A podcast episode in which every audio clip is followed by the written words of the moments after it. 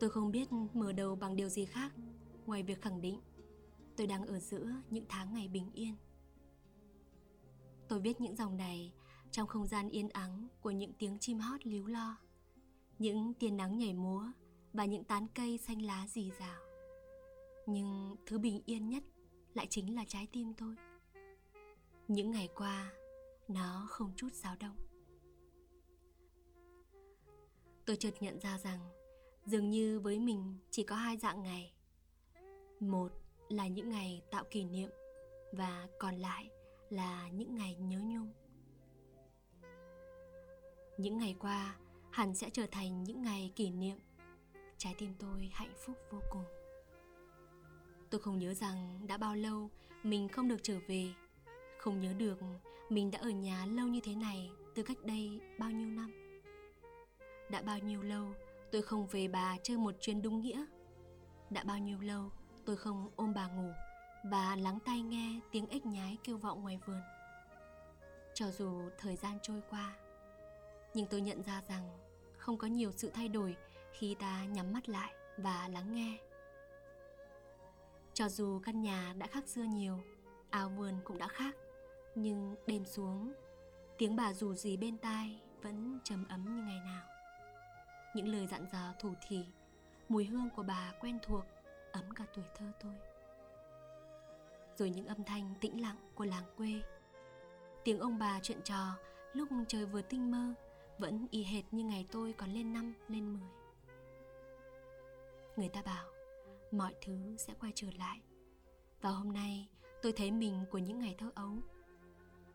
Tôi cũng nhận ra rằng trái tim của mình vẫn như thế khi đứng trước con đường trở về nhà bà.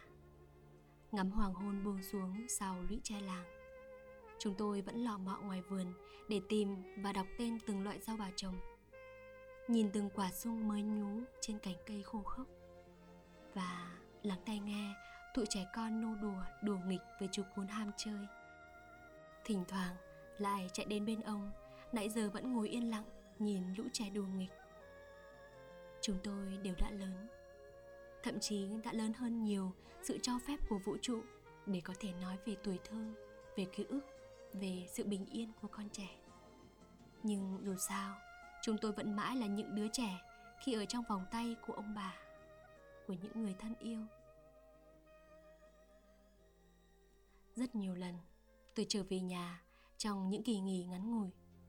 Tôi không lý giải được việc vì sao vừa về đến nhà tôi đã cảm thấy buồn và tiếc nuối, thấy nhớ nhà ngay cả khi vừa đặt chân về nhà. Và rồi có người đã nói rằng vì chúng ta có quá nhiều nỗi sợ. Vừa về đến nhà nhưng đã lo sợ kỳ nghỉ ấy sẽ kết thúc, lo sợ đến lúc ta lại phải đi. Kỷ niệm chưa kịp tạo lại đã phải nhớ nhung. Tôi mới chợt ả lên với chính mình. Hóa ra chúng ta có nhiều nỗi sợ đến vậy.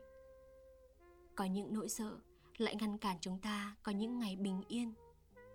Những ngày đáng ra sẽ là những ngày thật nhiều kỷ niệm. Giống như đứa em họ của tôi, mặc dù vẫn đang nô đùa, nhưng cứ năm phút một nó lại chạy đến bên tôi và nói: "Chị ở lại chơi với bọn em đi." năm phút sau lại cầm tay tôi: "Chị đừng về nhé." Và nó chỉ quay đi khi tôi quả quyết rằng chị sẽ không về.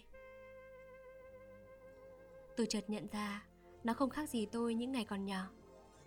Bất cứ lần nào bố tôi về nghỉ phép, câu đầu tiên khi xe bố tôi vừa đỗ xịch ở sân nhà, tôi ùa chạy ra và hỏi: "Bao giờ bố đi?"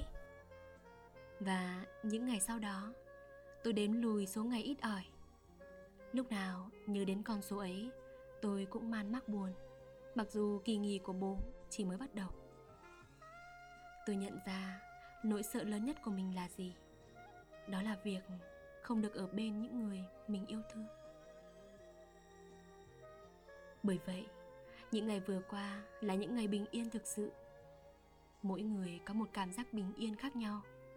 Có người được đọc một quyển sách hay, có người bình yên khi ở một nơi xa xôi không ai quen biết, có người bình yên là được nghỉ ngơi khi trải qua một chặng đường dài. Bình yên là nhìn ngắm những đứa trẻ trưởng thành. Còn tôi, Bình yên là được ở đây, giữa không gian này, với những con người này. Và vì giờ đây tôi không còn cảm thấy sợ nữa. Nỗi sợ làm chúng ta không cảm thấy bình yên. Nỗi sợ ngăn chúng ta sống trong từng hơi thở. Nỗi sợ đánh lạc hướng tâm trí ta, ngay cả khi đáng ra sự bình yên là món quà. Sau rất nhiều năm tháng mà số ngày về nhà chỉ tính bằng một bàn tay, những ngày này tôi ngồi đây và cho phép mình nhìn thẳng vào thinh không mà không phải suy nghĩ gì cả. Tôi cho phép mình từ chối nỗi sợ mà bấy lâu nay vẫn đeo bám quanh mình và tận hưởng. Vậy là cuối cùng, sau rất nhiều những ngày nhung nhớ, thì đây là thời gian tuyệt đẹp để tạo nên những kỷ niệm, để sống một cách thật bình yên. Bình yên một thoáng cho tim em, bình yên ta vào đêm, bình yên để đóa hoa ra chào, bình yên để trăng cao, bình yên để sóng nâng niu bờ, bình yên không ngờ lòng ta sẽ sẽ câu kinh bình yên.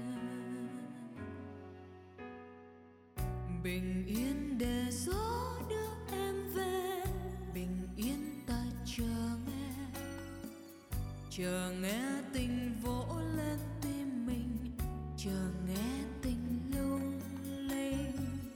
Bình yên để nắng soi môi thơm, bình yên ta mừng, mừng em đã hết đau thương về đây.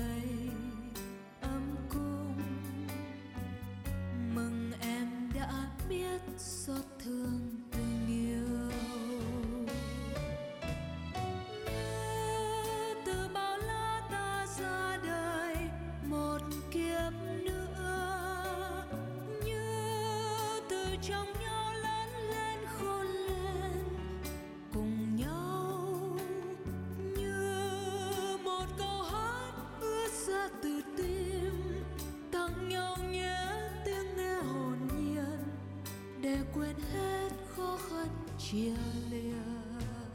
Bình yên một thoáng cho tim em, bình yên ta vào đêm, bình yên để đóa hoa ra chào, bình yên để trăng cao, bình yên để sóng nâng niu bờ, bình yên không ngờ lòng ta sẽ sẽ câu kinh bình yên.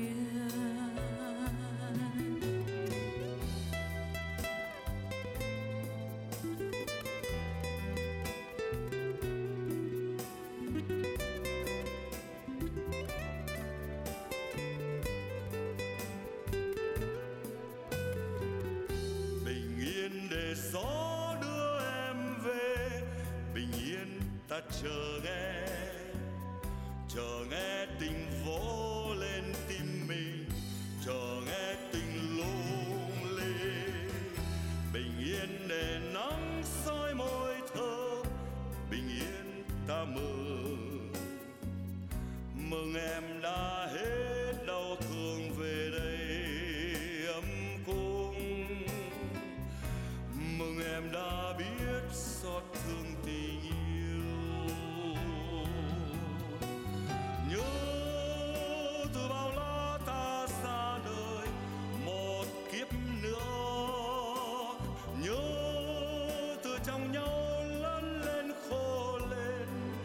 Cùng nhau, nhớ một câu hát đưa ra từ tim tặng nhau nhé tiếng nghe hồn nhiên để quên hết khó khăn chia lìa.